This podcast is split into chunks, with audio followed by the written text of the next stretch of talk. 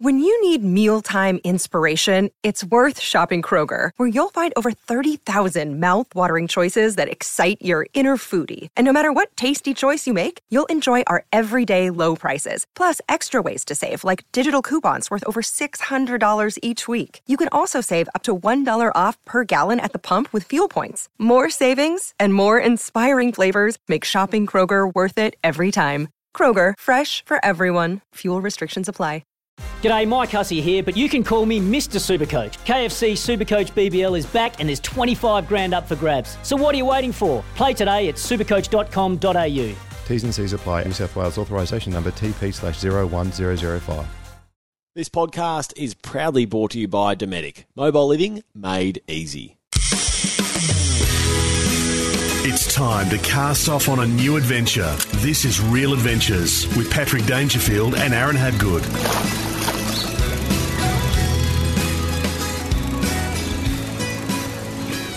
Hello and welcome to Real Adventures. Patrick Dangerfield and Aaron Habgood with you this morning, talking all things fishing, boating, and the great outdoors. You can follow us on Facebook, Facebook at Real Adventures, and join in the conversation because Redmond, we're giving away real brand clothing every week. We've got a challenge every week that we're coming up for our uh, our listeners. This week's challenge is all around your favourite recipe for cooking. So what we need people to do is send in uh, your favourite recipe with a photo. It's going to be nice and simple because you're a simpleton, Mm-hmm. but you can kick us off. What's your favourite recipe for cooking fish and your favourite fish? I'm not a good morning. I'm not a simpleton when it comes to cooking fish, Patrick. That's why, that's where the uh, Ooh, where the you. brains comes out. That yeah, no, that it does. You could have said it about my fishing. You could have said it about my fishing, but not my cooking. But anyway, my favourite. I don't reckon you could beat simple, Pat. And No, I'm all for simple. I, yeah, simpleton. I don't want 20 different Yes. ingredients. Like, this has to be, you know, your sort of five ish, you know, and I'm including salt and pepper on that. Like, just really simple, Well- nice and easy, whether it's barbecue or baked or whatever. Well, I'm going to go with uh, flathead first. That's going to be the first uh, species of fish. Uh, you could do this with your whiting and your ba- and anything that's not your super fishy tasting uh, fish. So, like your, your blue eye or anything like that. Yeah. Now, I like to cook it on a pan, and what I do is I uh, butter in the pan, butter not oil. I like butter, and I have the fillets without skin on them. Kari doesn't like skin, and basically I Good pop look it, after the yeah, bit of salt and pepper on top of the fillets before I put it in, and I drop the, the, the fillets into the pan, and then let the butter. Obviously, it's already melted, and then I squeeze lemon all over it while it's in the pan. You get this nice sizzling sort of flavour going through it, and also I don't mind putting a little bit of garlic on in the pan as well, what, like before with the butter after the butter melts, and that's just if you like garlic. And then cook it for a very small amount of time, a couple of minutes each side, really, until the because it's flathead, not really thick, are they, Pat? Like it's quite No, thin. and if so, you're heating your pan up. Yeah, heat the pan up. You heat the pan up first and bring it Pretty back to temperature a little bit. Yeah, and then heat it up. Uh, I reckon just on medium, just over medium, and that'll cook the fish uh, well through. And then when I pull it, pull it off, let it rest a little bit, and then a little bit more salt and pepper on it. And I don't think you can beat that. You can put flour on it as well if you like. Yeah, I actually like it naturally uh, without the flour, just straight on. But my other one, and this is my go-to one. It's- I can't. I'm going to claim it. Now, it started off with Kari's dad, who came up with this, and then I went into the Kari. She took over. Then I've claimed it, so it's it's mine. But it's the calamari pasta that we do, Pat. Yes, it It's- is brilliant, actually. I have had your calamari it pasta. is. Uh, it's one of our uh, favorite favorite uh, recipes to cook in the house because we obviously catch a lot of calamari. Yeah. But the problem with it is getting the calamari uh, to not be chewy when you cook it in the pasta Yes, you want it to be tender. nice and soft. So you can do a couple little tricks. You can uh, you can put it in the old kiwi fruit or in the in the milk. Couple of I think the milk you do it over the over the period of a day. Yep. And the kiwi fruit, I'm just that good at cooking. I just get it anyway without any help. But uh, so basically, it's calamari pasta. You got the pasta. You got your um, coconut cream, evaporated milk. Uh, bit technical for you. Mushrooms, capsicum, uh, garlic. You name it, it's in there. I know you wanted your five recipes. You're looking at me funny. very intricate. It is. I'm not going to get into it too much, but basically, already have. well, with the calamari, what I do first is I cook it first. Yep. But I undercook it, so it's only I'm talking Like, really like quickly. 15 seconds, 15 seconds, and then once my mixture's made, I won't talk too much about it because uh, we don't have a lot of time. But once the mixture's to the sides, basically ready to go. Uh, I then pop it in there and sort of leave it to cook in there for a period of time and let it simmer. Well, And it's it- fermenting in the juices. Pretty much, and basically it brings out the softness in it because it slow cooks it, I guess, for about another few minutes, and then The pasta comes out. The pasta goes in the bowl. You put your uh, you put your calamari pasta all over the over the over the pasta, and then you just have a nice Jameson on the side there, Patrick. Well, your calamari over the pasta. What did I say? Calamari Oh, and then your pasta. I meant the calamari mixture. but anyway, the calamari pasta and the white are the flathead are my two favourite recipes. For someone that didn't want to talk too much about it, you said you spent a fair bit of time on it. I Hey, made, made a green curry last night. Redmond, uh, Better Boating in Victoria, they've um, put out plans that uh, the Rhyll boat ramp is getting an Mm. This is upgrade. great. Yep. It is great. And what I love what they've done, um, they've actually appealed to the general public to send in their ideas, um, you know, send in um, basically drawings around what they think should happen to the Rhyll boating facility. So I th- I, it might be it's the first time I've heard of it, certainly. Um, it may be a first around Australia where they're genuinely engaging the community um, through uh, Facebook and other means uh, for feedback around the plans. So- and I think that's a great step towards. Um, you know, having the public on side with what's going to be, you know, a decent spend in the Rhyll area. Well, Rhyll is Phillip Island, obviously, Pat. It's down Yep. down the other side of Western Port, so down right on the east side, south, pretty much the south of Western Port, I guess you could say, but it is on the, the eastern side of it if you're coming into Rhyll. Yep. And like you said, as a fisherman, and you go down to facilities now. Before uh, the the government had taken away boat ramp fees, I, I am more than happy when we discuss this to pay our fees at the ramp, as long as we have the facilities that If we've got great in place. facilities, yep. So Queenscliff was one of the only ones on the Bellarine Peninsula, we'll call it, that we had to pay for, but we had nothing there. There was a toilet block, but there was no cleaning facilities. The boat supplied like a tap, but there was no actual hoses along the lines. Where if you go to a place like Clifton Springs, which is only 10 minutes down the road, it's got awesome facilities. Now they've got the new ramp there too. They've also got a nice jetty. People are catching a lot of squid off. They've got the cleaning facilities. They've got a toilet block, and they've got a boat ramp facility, which I'm pretty sure they supply a tap end as well. So it's Right. which is great. Yeah. So what I'm trying to say is, if you do fish out of this ramp quite frequently, or a holiday make down there quite frequently, I think it's well worth getting involved with the conversation and asking not just telling them what you want, but how to do it as well. Now, here's a little example that I'm not too happy with is Ocean Grove Boat Ramp. I use it quite a lot. I was down cleaning some awesome fish, which we'll talk about in a minute during the week. Now, what do you think of this? We turn the tap on, and I know I've known this for a while though, but you turn the tap on, guess what comes out? Now this now, Water. Water, but what type of water? Now you got to picture this ramp. This cleaning facility, Pat, is actually on the walkway over. So it's so you walk onto the pier and you walk along the pier, then you're on the uh, you're over the water, and then as you turn, there's a cleaning facility there, and then it goes onto the pontoon. So it's actually above the water, All right. but they have a bloody fresh water pipe running to it. Wouldn't it be easier just to have some sort of pump into the salt water? Because when I'm cleaning the fish, you got fresh water. You don't. You want to avoid putting any water on fish at all. But if you're gonna do it, you want to put salt water rather than fresh. Yeah, absolutely. So, I suppose it would be ease of connection, but I totally agree with you. That but basically, what I'm trying to say is, I would have, if they put it in, I'd be mentioning saltwater facilities and basically a, ram- a, a, a sorry cleaning facility just away from the ramp a little bit, so you can sort of get away from the piers when people are walking past and things along the lines. But that's me complaining. it is. Uh, Alvey Reels, Redmond, we had uh, the guys from Alvey on uh, a couple of mon- months ago. Uh, the end of this month, there are four new models that are going to be released, ranging from 199 to 289 RRP, which is great to see. Obviously, Spin reels. spin reels. They were on the uh, on the cusp of collapse, and with the support of of the um, Australia, Australia, Australian basically. fishing Yeah. industry, um, they're back going stronger than ever, which is great to see. So they're up and running.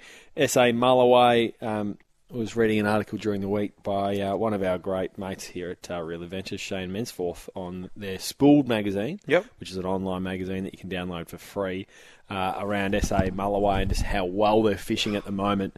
Um, using soft plastics. And it sort of begs the question around, like, there's been um, a lot of noise out of South Australia with the snapper, obviously, and there being a ban, but there are just so many other species. What happened with the snapper? Chase. Yeah, well, exactly right. so many other uh, species of which to chase. Uh, Redmond, let's get into it. Your week in fishing. So it was great to get back on the water, to be honest with you, Pat, because we'd been gallivanting around the bloody country the last month and a bit, haven't we? So And the last couple of days, you were certainly getting itchy feet. You wanting, yeah, wanting to get Oh, back. It's and- just it's hard being away when everyone's catching the fish that we've been waiting the whole season for. It's a snapper. Everyone loves catching them. well, not everyone was catching them. No, Like, it's it's actually been extremely hard. And now we've got in today's show, we're going to talk a quite a fair bit about. We're going to review uh, side imaging and down imaging as well, and just how sounders can really add Yep. and help, which helped me up. help me during the week, which we are going to talk about. But one thing that is pathetic right now is the water temperature. Pat, what do you reckon? I actually didn't tell you. What do you reckon the water temperature was at Clifton Springs during the week? Well, I'm just guessing. If you're saying it's pathetic, means it's not warm enough yet. so I'm saying it's cold. It was 14 degrees. Before I left, it was nearly it was 16. doesn't surprise So me. it's- It's been bloody cold It was, oh, everywhere. There was hail, and that's one of what's all melted in the bay, and that's why it's so cold. But the snapper is very hard at the moment. Well, not everywhere, because obviously there Not are other exactly. fires around Australia, and we do send our thoughts out to all the incredible fireys around Australia that are fighting those New South Wales fires. But sorry, back No, to your no, that point. spot on. Good point. But basically, the snapper and the bay uh, aren't. They come good with that weather, and then we had this massive cold front in the last. Well, this whole week's been cold, other than one day, Yep. and it's the, it's not allowing the temperature to uh, get up. Now, cray season opens. Uh, pretty much, I think it's today. It opens today or yesterday, sixteenth. It opens, and basically, I was diving for crays on this day last year, and I had nearly sixteen degrees and it's still offshore when I was fishing during the week. It was under 13. 12.9 at one stage. That's freaking cold. Like that's, and you wonder why there's no fish anywhere. Why would you live here when you're in Cairns and it's 27 in the water? Oh, no, But- exactly But, right. basically, what I'm trying to say is that don't get too carried away with not catching fish yet. I'm getting heaps of messages through Salt Guide. It's the water temperature. Now I got uh, one really got to the- pick your days, don't you? Exactly right. Picking my, I'm picking the barometer, this and that. And I've It's not like oh, I've got the uh, next week. I've got Thursday afternoon knock off at two. Oh, sweet! I'll go fish then and Yep. expect to catch fish. Well, I fished three times during the week, and weather was shocking. Start of the week was okay, but Monday, snapper in Clifton Springs, I marked up the mother load of fish, heaps of them. I got one fish in about four hours. That's Yep. and I was working hard, no longer than ten minutes on a spot, going from dump to reef to channel to you name it. I tried up it. or just waiting? I just, I just, I don't like berleying for snapper. I like moving, and I just kept. And that's Clifton Springs last year. This time I had hundreds of fish already, and it's just me bouncing from dump till they stop biting, move to the next one, and basically I couldn't do that. I couldn't catch a fish. There was people struggling out there, but then I went offshore um, and had a great time out there. Now I went for snapper straight up. And we got our bag, which is our six fish. Bobby and myself, a mate of mine, were fishing, so we're allowed three snapper per person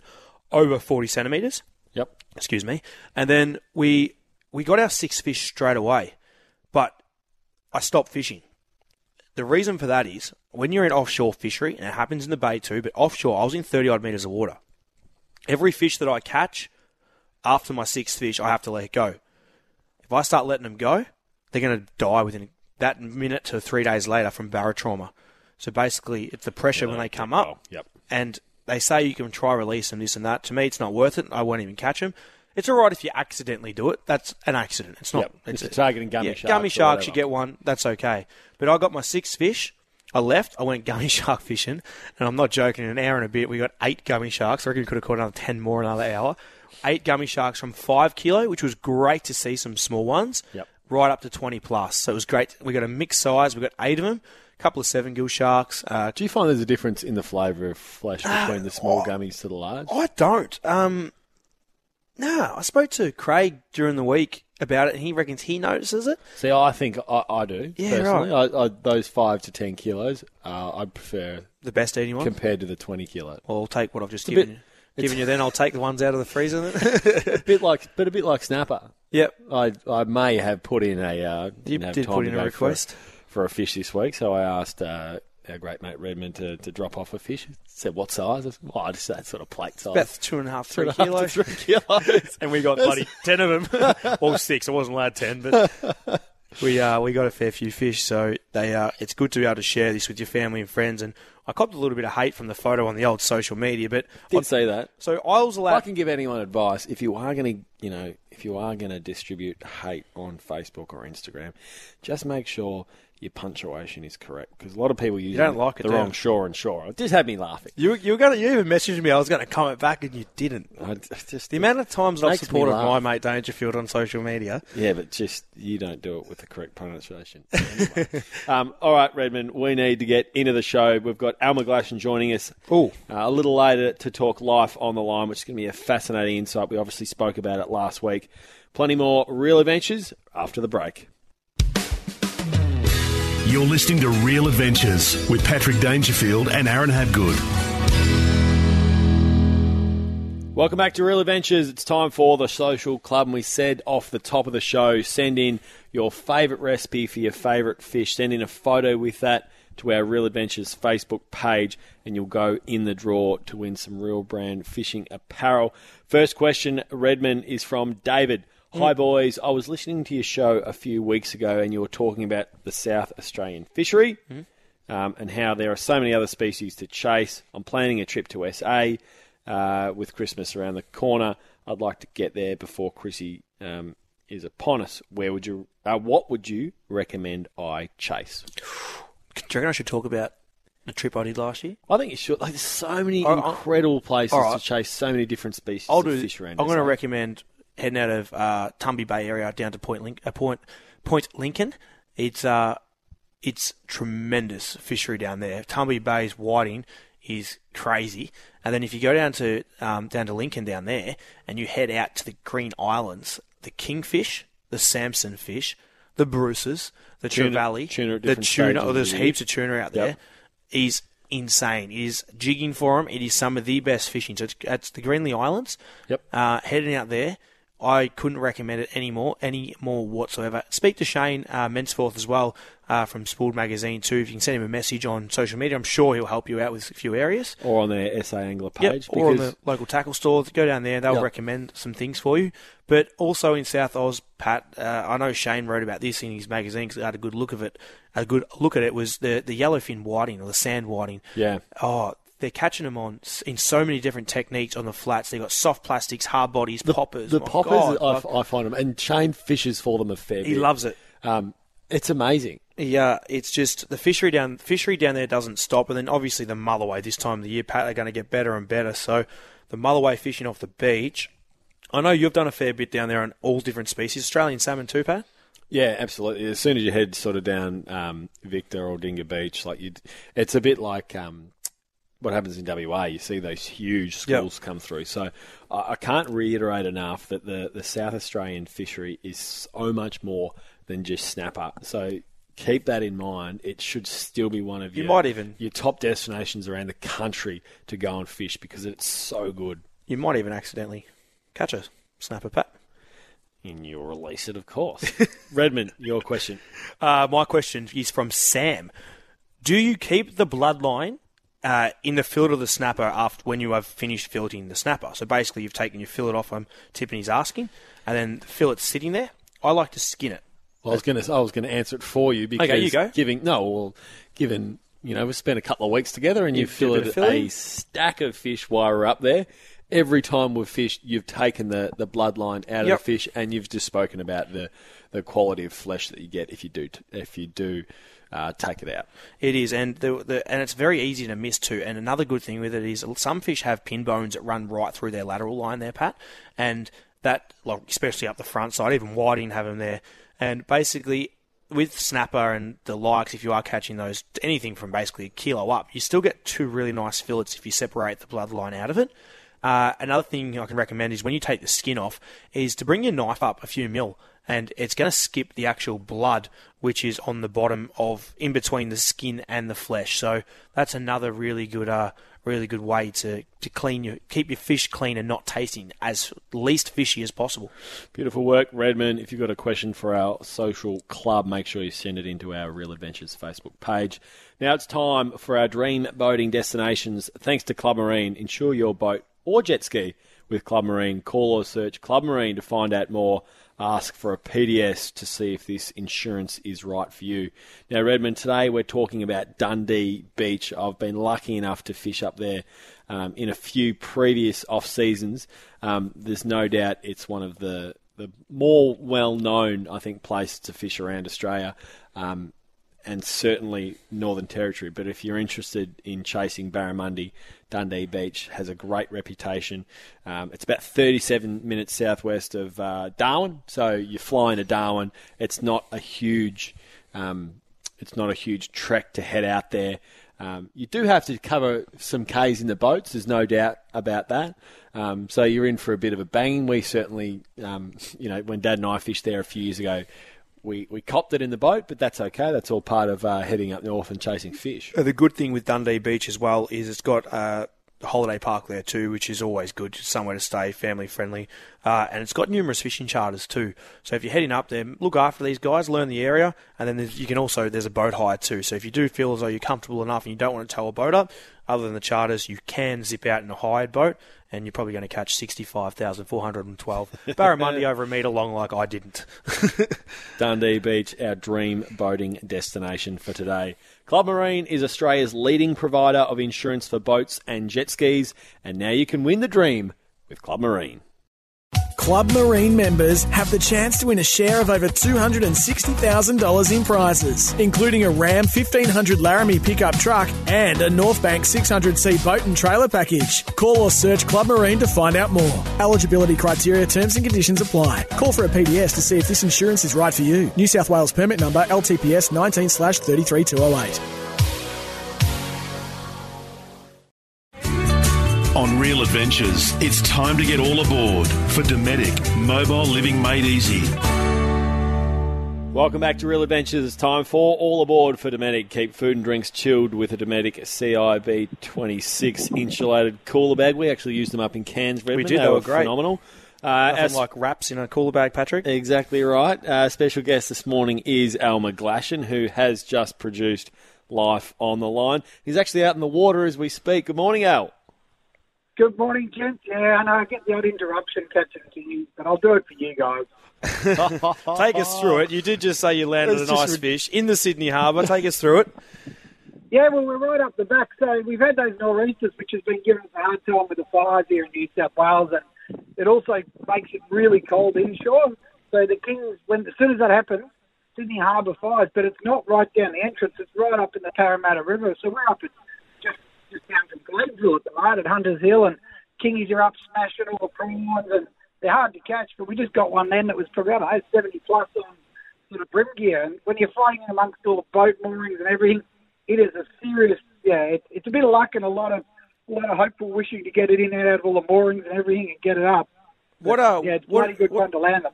What are you catching them on, Al? If you're fishing in there, they're feeding on prawns, like plastics or. So yeah, little plastics. So you use those um, either those little Halco paddle prawns or the Shimano um, squidgy prawns or little Roosta poppers in clear. And as soon as you see them blowing up, you just get straight in, cast into the thick of it, and then sort of pretty much hang on and try and get it in out of the moorings. what they're doing is when they feed on prawns, is they're riding against the bank and. Up here, the bank has just got houses, you know, these rich people living along the edge with all their moorings, and it's not good for fish, I'll tell you. It's bloody hard. Those that fish Sydney Harbour, Al, the key to chasing them, is it just patience? Is it time in the water? Is there a time of the day or a tide that they should be looking to uh, target? tide, tide, Tide. tides and tides, mate. So top of the tide um, when the water's clearest, and then you want either side of that so they got a bit of run.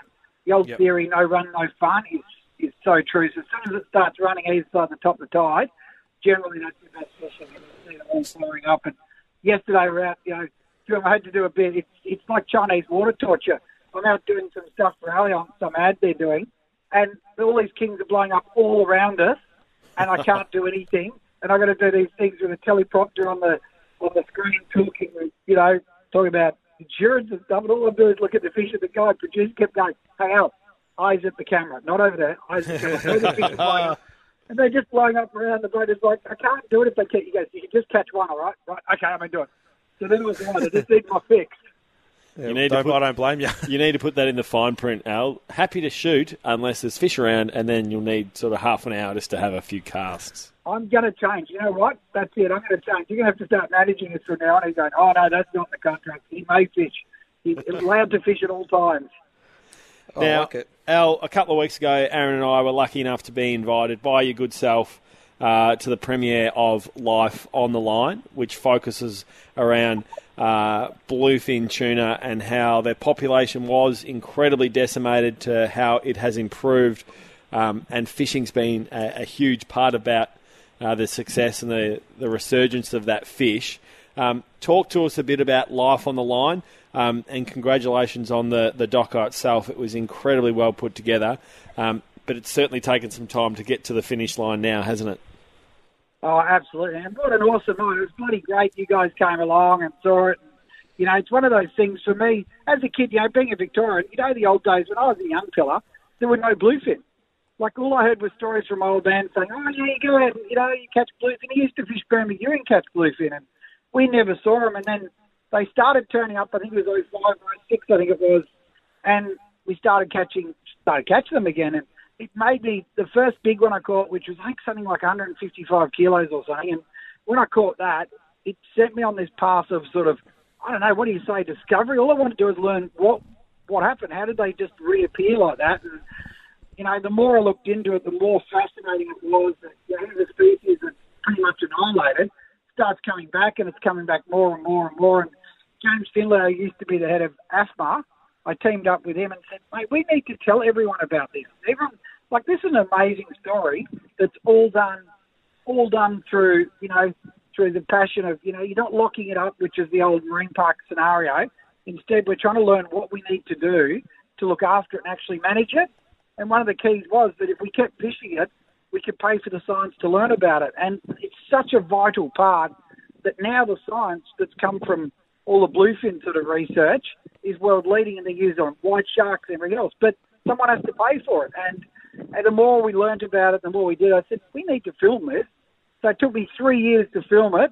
And it was the first time I've ever made a documentary. So it was a bit of a, a steep learning curve is an understatement, boys. I said, yeah, absolute understatement. But having that night where it ended up being at IMAX and all that, and then the footage I looked at going, oh, that's well, that's really out of focus. Oh, that's a bit. When they blow it up on, wasn't it 32 metre screen? It's like, oh, oh, I've got to be a bit sharper on that one. But yeah, it's still awesome. And amazing experience on it just to see how how good it is, and yeah, and just a really good night and a whole industry to see like that. Next time you uh, produce a show like that, Al, just a little bit of advice: just choose the host a little bit, a little bit better, like a better looking bloke or something along those lines. Is the MC? You no, I was, no, I'm talking about Yeah. him. I was actually talking about Al. You. Yeah, they need someone better looking for that. I was all have to do it. They cut me in there. I went, right, I'll do it. Then they're No. trying to get me to shut up is a problem. But I reckon I'm going to go to producing rather than presenting. The old thing I've got the face. What's the old saying? You got to face the radio. I'm perfect for it. Well, that's what we're here. but Al, Yeah, just uh. Oh well, I might have to join you guys then. well, one thing I did learn on the night was uh, a bit of the numbers, and I know that uh, the tuna are obviously on the way back up. And when you hear that people like yourself who put this uh, information to the public on the way up, I'd I'd instantly presume that the numbers, the percentages, would be much much greater than what you showed us. Now I think it got down to ten percent, Pat, and then 6%, six percent. Sorry, and now it's at thirteen percent. Am I right, Al? Yep. Well, now Uh, it's, it's at 13 increasing, and the expectation was they went down as low as potentially four percent in 2001. So it's four to six percent, and the problem and the big thing we've got to understand is bluefin spawn at 10 years, so it takes 10 years to do it. So if you hit them really hard, the results of what you do will take 10 years to sort of come into effect. Now, if you look at yellowfin, they're they're up and spawning in two years. Yep. So two to three years, they're up and running. So it's, it's a much quicker response to what happens. But with bluefin, you know, it, it takes that sort of massive time frame. So what, what was going wrong was 30 years ago, and we're only starting to see the responses now. So it's they're at 13% and they're continuing up. I think they they've bumped it up to they wanted 20%, which is starting to be you know a more manageable level of unfished biomass. But it's just going up and up. Which is So great. I think yeah, yeah, they've just um, last year they took them off the endangered list and classed them as recovering, which is just awesome news. You know, because all we ever hear about is how bad our oceans are and everything that's wrong. And while there's lots of problems, there's lots of good stories in there as well. You know, this, this and things like this are a great story for what we should be doing. They should see all the kings chasing this tailor. So Tom just took to tailor. this is live radio for you. He's just hooked on, and all the kings he ends up with the tailor, and all the kings are chasing his tailor. so yeah, but look, it is. It's um, it for me, it's such an amazing story of good news. Like I'm sick of all the bad news, but this is good news and stuff that we can learn from about the future and what we can do to keep making it better. Because the one thing I've learned over the years is fishermen are the best custodians of the water, bar none. Like they're absolutely awesome at it. And they're desperate to do the right thing and look after the fishery. And you know, there's not one person I know that fishes that doesn't want lots of fish. So we just, you know, we're we're the perfect people as the custodians, and we're in the water. Can't get any better than that. Couldn't have sent it any better. Al, um, Al, thanks for joining us on Real Adventures this morning and talking to us about life on the line um, and info around tuna and how we can continue to improve and, and help this uh, this fishery. And for the live report on Sydney Harbour, just straight into the kingfish. Doesn't get any better than that. Thanks, Al. No worries at all, guys. Al McGlashan, who of course produced Life on the Line, which is on uh, 3.30 this afternoon on Channel 9. He's one of the best in the industry, isn't he, Redmond? Oh, his just personality is just always. Why is he always happy? Well, I think we, we need more people with that sort of enthusiasm Exactly. for life. But So- everything he does, just yeah, he's great. Great personality. Everything he puts out. Some of his photos are just The yeah, best you'll I- see. That's what I want to do soon. That was all aboard thanks to Dometic. Keep food and drinks chilled with the Dometic CIB26 insulated cooler bag. It is time for Red's Review. Redmond, you're going to talk to us around sonar scanning, what spec you should be using, and the difference between sort of, uh, well, there's a whole lot of different words for it now, whether it's side imaging, down scanning. Um, you're obviously traditional sonar, sonar. There's so many different options now. What should people be looking to use, and how should they be using it in different scenarios? So we're going to talk a fair bit about uh, your, your side view and your clear view. Uh, basically, with uh, our Garmin units that yourself you, you run and I run, uh, I run two separate transducers. So I run a a uh, separate one which runs my my imaging, so it's my side scan, like I just said, and your Yep. your, your down view, and then I run my one kilowatt, which is basically my sonar itself. Now, when I was out fishing the other day, and I showed you a few pictures and how cool some of the pictures. Incredible. Uh, we're fishing uh, dumps, I guess you could say. So there's p- things that people have put out in the water over the years. Now, it could have been 40 years ago, 10 years ago, could have been last week. So Which basically, we certainly do not uh, advise to, but they are out in the water. they're everywhere, and they are. And there's also ones that fisheries put out there too. And this side uh, view and clear view imaging is amazing. Now, say for example, you and I are going to go look for snapper this afternoon. Basically, we're going to head out, and 99% of people are going to probably a bit under that. 90% of people are going to head out, and they're going to use their traditional. Uh, Traditional screen, sonar screen, as it's called, and they're going to start looking on their high chirp or low chirp, medium chirp, whatever they want to run. They're going to start looking for snapper with that. Now, it is great and it works to find fish, but it doesn't necessarily always show you the dumps or what was on the ground as clear as what the imaging does. Now, the reason for this is is the kilohertz. Now, uh, something that I had to I had to check with myself uh, before the show. I, I will admit, but I was right. But you were right, which is great. yes. I just had to check. So basically, with the imaging, uh, it runs at 455 kilohertz. So what I mean by imaging, I'm talking about your side imaging and your down view. The, now, I use this to find the structure itself. So I'm actually using it to, to find it rather than sound over it. Because if you sound over it and you miss it just out of your beam, uh, it might come up as a little lump. It could look like a fish, or it could look like just the bottom in such, and you, you, you lose it. So the reason I'm using my side view imaging is to drive past it, and you can actually see what it is on the bottom. And now your side view, when you when it spreads out, it basically uh, it's looking on an angle out the side of your boat, and you can run it up to a certain amount of meters. I think I get about forty odd plus meters on mine, which is great. You can use this to find fish too. It will mark up fish on it. Like when we were up in Lake Coppola Dam, he was using the imaging, the side imaging on the on. It was on his Humminbird, and also he was marking up the barramundi on the down view because it shows the actual look of the, of the picture. Now that 455 kilohertz, what that means is it's the, the amount that it's pinging back to the transducer itself, or it's like a microphone. It's amplifying to your unit at five, 455 times per second. So the kilohertz means You bounce back. per second. Yeah, per second. So yes. the higher, the better quality. the higher of the image better. you'll get. Yes, it is. But also, uh, it is. It's going to you use it to show rather than get a small arch on your screen, which is what's going to show if it's bouncing back real fast. The smaller, so your 83 kilohertz or your higher chirp, which will bounce in between frequencies, that'll that there will give you a nice picture of an arch because it'll it'll basically shape the fish for you on your screen. Your side imaging as such is going to draw the picture on you on your screen like as if you're drawing a picture on a bit of paper. Does that make sense? So it's actually pinging that fast. It's giving you uh, exactly what it looks like under the water on that your screen. second, yeah. And what I mean by this, it was quite windy the other day, and it was very hard to sound to try and find these dumps. And so what I was doing is, if I was missing it by 10 meters, I could then touch my screen on the Garmin. I could then exactly mark, touch the middle of the wreck, and mark exactly on the chart plotter where that wreck is, so I can then anchor my boat in front of it because the fish are hanging around the front side of it. I was going to say some of the. I think the challenge that certainly I've had in the past is, you know, you find the spot. All right, I'm going to anchor right Yep. on that. I put my anchor down. I put out 30 meters of chain, and then the boat is sitting, you know, and sitting and swinging 40 to 50 meters Yep. off where the actual wreck Yep, or exactly. fish are. Yep. And there's no like. Unless you're getting a stray fish, you're not going to get anything. Exactly. So it's so important. Even when we're up north on the wrecks, when we're drifting further, it works everywhere. This. Yeah. It's not just here in snapper season I'm talking about. I was using it to my advantage. I was finding the wreck. I was using my traditional sounder to mark my fish up. Yep. And the good thing is on the down imaging, when you do go over it, instead of being confused, it marks it up as a solid as well. So when it comes through on the imaging, you can clearly see that there's a dump there where the fish come up as specks. So there'll be dots on the screen rather than an arch or a big picture on your traditional sonar. So you can actually make use of the imaging that you have in front of you to work out what it is rather than thinking it's bait.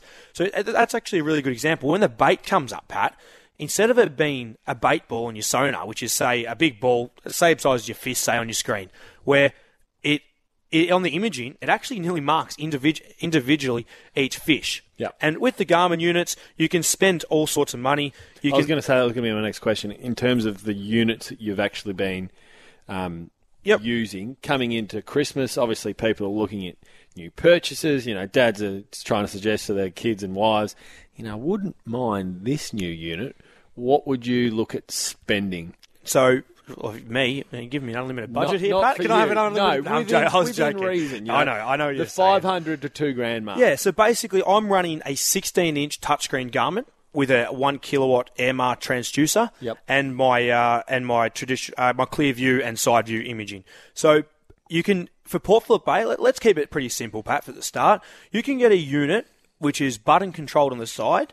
Which is your ECHOMAP, and it comes with your Clearview imaging as well, with and with a transducer, which is your GT22 high wide transducer, and that's six hundred and ninety nine dollars. And I'll guarantee you, this unit will mark up some really beautiful pictures for you on Snapper, even uh, tuna and, and the likes in the bay as well. But then you can push right down to uh, your, ma- your your sonar GPS combos, and they're looking at four thousand two hundred dollars. So what you want to do is go to your budget. Uh, we, sorry, get your budget. Go to your, your local retailer that um, has Garmin. They're a rep for Garmin, I guess, and you could speak to them and work out what you want for yourself. Your traditional transducers you're looking at, uh, you, you can, like I said, they're around 250 bucks, up to what you want to spend. Your imaging ones start from around $99 right through to a few hundred. So they're a little bit cheaper than your one kilowatt traditional your sonar, but it's always up to what you want to spend. Would you spend the extra money? For me, hundred percent, because it's my livelihood. If you're looking at As a- improving your fishing? Yes, if you're going to improve your fishing and you want to make life easy for yourself. And now, what I mean by easier, it goes back to anchoring position your boat, what you were talking about. Being able to t- having a touch screen, being able to touch the screen on the unit and mark where a, where that wreck is, but also with your traditional, you can go back to that and touch where the fish is, and you'll work out a pattern around that wreck where the fish are. And what I do at the end of the day, Pat, is I actually delete those marks because the fish won't be there. I'll have the mark for the wreck, but I won't have those fish marks, and you'll be able to work a pattern out. And the, the more money you spend, the clearer the image, the more accurate the image, obviously. But those basic ones around that five to thousand dollar mark, I promise you, will do the job. That was Reg Review. This is Real Adventures. Plenty more to come after the break. You're listening to Real Adventures with Patrick Dangerfield and Aaron Habgood.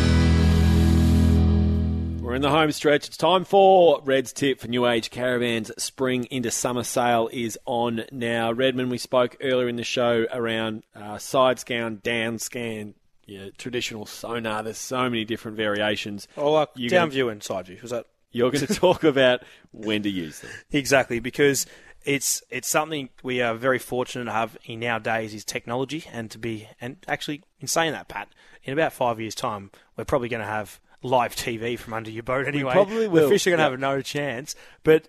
Basically, there are there is a new thing called LiveScope, which is coming out, and it nearly is your TV. Wayne uses it a fair bit in Westernport when he's on anchor, and you can actually see the snapper coming up under the boat.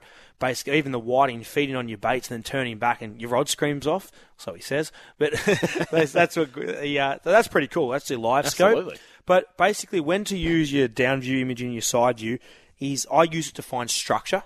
Uh, even offshore, you can see the reef beautifully when you're fishing for gummies, snapper, but also Your ledges. your ledges, everything. You can see everything. It just clarifies it for your own brain, and you, instead of going, "Oh, is it? Is it? Or is it not?" It's Rather you know, than that traditional sonar of, well, we think it's It's red. colour. It looks like colour. It looks like this, which you do get a pretty good idea. But It's actually a it- ship. It's a ship. It's a dead body. get in trouble for saying that one too. Oh, we're going to get sacked. But basically, use use it to your advantage. So setting the boat up, putting it into position, doing all sorts of all sorts of maneuvers with the boat. It, it, it makes life so much easier by transferring you where you are on the on the actual map. Uh, the, sorry, the sonar screen into your maps, and then putting the boat in places. So you don't have to spend all that time moving around. No, you can like- just Yep. it, it, it saves a lot of time. But another good thing, like Wayne as well, uses it for uh, yellowtail kingfish. So, for example, the ca- yellowtail are sunning on top and it's a little bit rough. He's got his side im- imaging out, and he'll be able to see them on the sides. Or if you're sorry, excuse me, if you're trawling for bluefin tuna. You can actually see them to the side. You can so you can move over there, or if you're looking for the bait school on the marlin, you're looking over the side. Oh, there's another bait school over there. You can maneuver to it. So It's not just use it- directly under the boat. no, that the no, in exactly right, exactly. And then you can use the down view imaging to clarify it for you too. That was Red's tip for New Age Caravans. Take your caravan experience to the next level. New Age Caravans designed for the road ahead. Redmond, the flying gaff this weekend. You Yeah, are still on it. taking uh, a fair square shot at BOM weather. Did you uh did you see my day fishing out on Monday? I did. Yeah, I it was did. a good day, wasn't it? It was a beautiful day. Yeah. Well, if I had to listen to BOM on the uh, on the actual report, I wouldn't have been fishing that day because So- it was glassed out all day, light northerly, picked up to no more than eight knots. I looked at the charts. Now, what I mean by the charts is when you go onto the BOM website, it gives you the colours. You can go into your picture and gives you The hour by light, the light blue. Oh, it's only five to Thank you. ten knots. Yep. And I showed Beautiful. you the picture when we caught up this morning, and You I did? showed you exactly what I was going to gaff today because I was really annoyed with it. It said it was going to be zero to five knots in the morning, all day, no wind, and I went hour by hour, and I screenshotted them all. Down to 5 p.m., it said it was going to be zero knots. Now, I logged, this is on the same website, Bureau of Meteorology. Yep. Big word for me, so make the most of it. bom.gov.au said to me that on the charts it was going to be no wind. But then I went to the written report for Port Phillip Bay, which is the same thing I was looking at, and it said just the written version. just the written version, and it said. T- actually, you know what? It's going to take me two seconds to load it because it's just here, Patrick. I'm going to read exactly what it said because I was not happy with it. You know what? I can't. Yes, I found it. It says me, northerly 10 knots, increasing to 25 knots during the morning. Winds tending north to northwesterly 15 knots in the afternoon, then becoming 25 knots during the evening. Squales with rain. There was no rain. There was no squales, and the wind didn't get above five What's a knots. squale? S- Squalls. Sorry, wrong word. I'm going as good as bombs going. But basically, what- squalls. But basically, what I'm trying to say is, how can one report say 25 knots all day, the other say five knots, on the same bloody website? You can say it, but what you get is the flying gaff. It's time to wrap the show up. This has been Real Squales. Adventures. We're going fishing. We're fishing for squales. Want to witness the world's biggest football game? Head to iCanWin.com.au, predict Australia's score with a crystal ball, and it could be you and a friend at the FIFA World Cup Qatar 2022 semi finals, all thanks to McDonald's. Maccas, together and loving it. TNCs apply.